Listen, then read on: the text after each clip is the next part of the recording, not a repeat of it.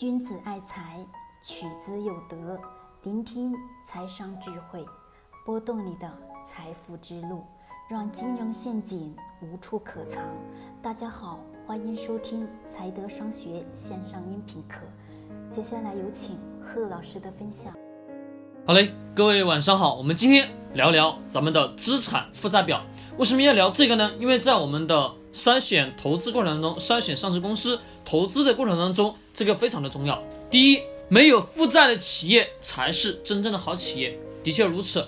当一个公司没有不需要向外去借钱，不需要上银行借钱，或者说某个机构去借钱的时候，在非常低的负债率下，并且它能创造出非常高的业绩，那说明这个公司呢是值得我们去投资的。为什么？因为它的创造的能力很强，并且。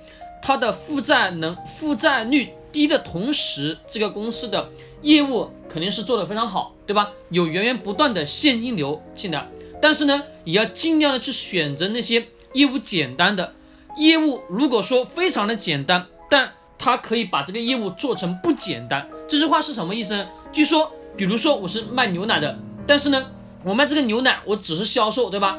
我这是销售，我一直在销售，只是我们外部所有的人了解我只是一个卖牛奶的。但是呢，我能把卖牛奶这件事情做的跟其他企业做的不同，并且呢，做的非常的有品牌性或者说口碑性。就比如伊利，或者说这个产品，我把这个东西把它卖的非常的不一样。它公司的业务模式简单，但是我们卖出来的服务、卖出来的产品不简单。那么这个呢是非常好的一个企业，这是我所说的第一点。那么第二点呢，就是需要去看债务的杠杆比例是否过高。如果说在负债经营的过程当中，它的债务杠杆很高的话，那么当中的风险相对来说会比较高。比如说你去买一朵玫瑰花，玫瑰花上呢是有非常多的刺，对不对？那么你怎么样确定能让自己不被这个刺给扎住呢？那重要的是最好的方法，最且最重要的。最好的方法是选择没有刺的，对吧？或者说选择刺非常好、非常少的玫瑰花，也就是企业。这样的话，我们在投资过程当中所做的决策的胜算胜算会比较大很多。第三个就是关于咱们的现金和现金等价物，这个是非常重要。为什么现金跟现金等价物呢？自由现金流是肯定是非常的重要的。一个好的企业，它有。充足的自由现金流说明公司运行的是非常好的。自由现金流它并且能标志着未来的企业是具有成长性的，对吧？这是一点非常重要。那么对公司而言，通常有三种路径来获取所谓的现金流。第一种就是不断的保持公司的运作带来的源源不断的销售业绩的现金流，对吧？嗯，来把这种现金流呢。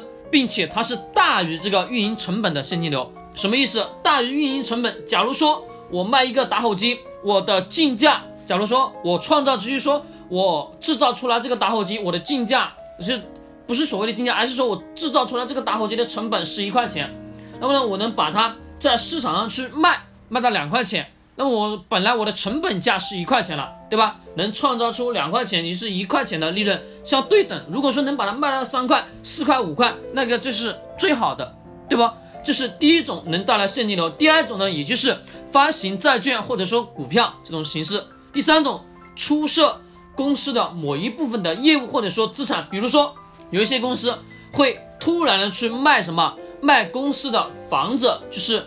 这个房子是有形的资产，这个资产卖完之后，它会出现在公司的财务报表当中，出现了业绩暴增。一般有这种公司突然之间出现这种业绩暴增的情况下，切记不要去投资，因为呢，它是短暂性的带来收益，对吧？并不是说我公司开展出来某一项服务或者说某一项业务在市场上去进行销售，源源不断的带来收入，那么这个才是重要的。这个是非常重要。如果说是这种突然卖了一个楼，或者说在哪个地方卖了个地皮，突然之间带来的业绩暴增，这么情况所带来现金流，这个是非常不靠谱的，这个是得要注意。那么呢，第四个是负债率高低与这个所谓的会计是没有任何关系的，对吧？与这个准则是没有任何关系的。为什么？不同的会计准则使用的以同一份所谓的数据报表的话，计算出来的结果它会是不一样。因为呢，每一个企业找的这个会计所使用的那种会计算法的准则是不一样的。所以说呢，我们在看这个财务报报表的同时，一定要去注意，如果说这家企业有非常多的小公司，也就是所谓的分公司，我们得要去注意这个公司是否是在这个报表当中把所有的子公司、所有的小公司的数据都包含在内了。如果说包含在内，这个我们得要注意。还有呢，就是说这个零息的债券，零息的债券这个是一把双刃剑，怎么去理解呢？零息的债券，我们虽然都知道它能给我们投资者带来的收益，对吧？从另外一个角度去想的话，从另外一个角度去看，它可以节约税收，对吧？节税收就是能给普通的投资者，就是股东能带来收益，对吧？在购买这些债券收益的同时，一定要提防，就是说，假如说买了这个东西，就是会产生一种什么不能及时的付现，不能及时的付现是买了这到了一定期限内，假如说我买了这个债券，在今年的一月份买的，到今年的三月份，三月一号到期，但是呢，我是没有钱去立马的去付现这个再见，那么这些会出现一个比较大的问题，所以说呢，这个时候我们得要去注意，所以说有这样的话，我们得要在报表当中能看能看得到，但是我们得要给自己留一个心眼，留一个心眼。还有一个呢是公司没有长期的贷款，为什么要讲贷款呢？我们能发现市面上非常多的一些公司变成了债台高筑之后，公司会出现运营困难，因为呢，如果说公司有大量的借钱，我们都知道拿一些公司的比例去做，我们发现有公司借了几个亿、几个亿，对吧？借了几个亿，这些借来的钱是否得要给银行利息，对吧？